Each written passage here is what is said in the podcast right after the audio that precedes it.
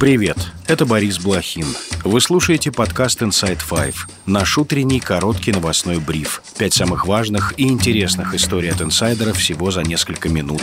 Сегодня 24 октября, вторник. История первая. Израиль готов отказаться от проведения наземной операции в секторе Газа, если Хамас освободит всех заложников. Об этом заявил представитель армии обороны Израиля Джонатан Конкрикус в эфире австралийского радио. If Hamas were to come out если бы Хамас вышел из укрытий, в которых прячется за израильскими мирными жителями, как сейчас, вернул бы всех наших заложников и безоговорочно сдался бы, тогда война закончилась бы. Если они этого не сделают, нам, видимо, придется начать наземную операцию.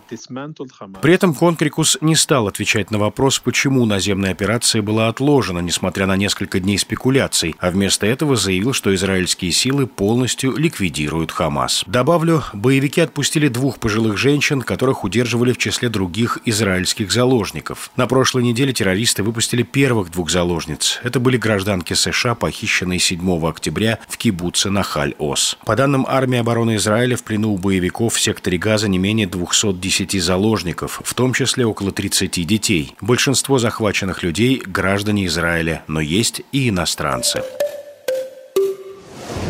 История вторая. Убийства Дарьи Дугиной и так называемого военкора Владлена Татарского были спланированы в СБУ, утверждает Вашингтон-Пост. По данным издания, целью операции, в которой погибла путинская пропагандистка, был ее отец Александр Дугин. Детали взрывного устройства, заложенного в машине, на которой он должен был ехать, действительно провезла в Россию гражданка Украины Наталья Вовк, которую ФСБ обвинила в убийстве Дугиной, говорят источники Вашингтон-Пост. За 20 месяцев войны украинские спецслужбы службы провели десятки подобных операций. В их числе покушение на убийство коллаборационистов и назначенных Россией чиновников на оккупированных территориях. В этом украинским спецслужбам помогали американские коллеги, пишет Вашингтон-Пост. Украинские власти ранее говорили о своей непричастности к убийству Дугиной.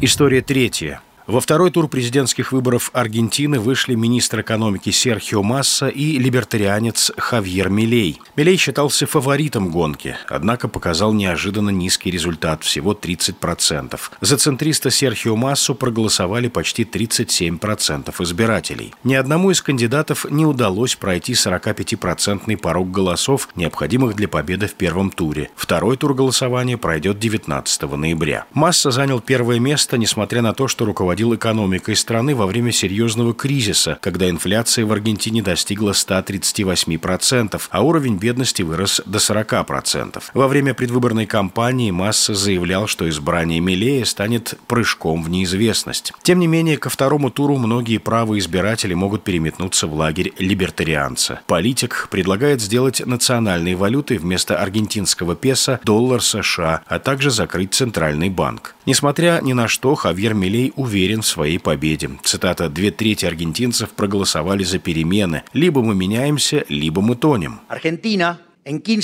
если вы проголосуете за меня, то уже через 15 лет Аргентина может достигнуть уровня жизни Франции или Италии, а через 35 лет Аргентина будет выглядеть как США. История четвертая. Президент Турции дал добро на вступление Швеции в НАТО. Реджеп Эрдоган подписал протокол о присоединении Стокгольма к Альянсу. Теперь его должны ратифицировать в турецком парламенте. О согласии Эрдогана поддержать заявку Швеции ранее говорил генсек НАТО Йенс Столтенберг. По его словам, турецкий лидер пообещал как можно скорее обеспечить ратификацию протокола. Финляндия и Швеция подали заявки на вступление в НАТО после начала полномасштабного вторжения России в Украину. В апреле Финляндия официально стала 31-м членом Североатлантического альянса. При этом вступление в НАТО Швеции тормозила Турция, которая требовала от Стокгольма выдачи курдских беженцев и турецких оппозиционеров. Кроме того, Анкара, чтобы не поддерживать заявку Швеции, использовала январскую историю с сожжением Корана датским ультраправым политиком Расмусом Полуданом у турецкого посольства в Стокгольме. История пятая. Российская вакцина «Спутник» больше не защищает от коронавируса. Александр Гинзбург, глава Центра имени Гамалеи, разработчика препарата, рассказал, что с появлением новых штаммов это лекарство перестало защищать совсем, и сейчас идут клинические испытания обновленной версии. По его словам, исходный вариант «Спутника» защищал от болезни с момента регистрации вакцины в августе 2020 до июля 2022 года. Однако с появлением подварианта ковида омикрона эффективность вакцины снижалась, а в итоге с появлением варианта Кракен упала почти до нуля. Однако Гинзбург утверждает, что Центр подготовил новые варианты вакцин. Их серийный выпуск ожидают весной следующего года. Добавлю, в России снова растет число заражений коронавирусом. Роспотребнадзор предупредил, что может ввести ограничения локального характера. И это все на сегодня. Это был подкаст Inside Five.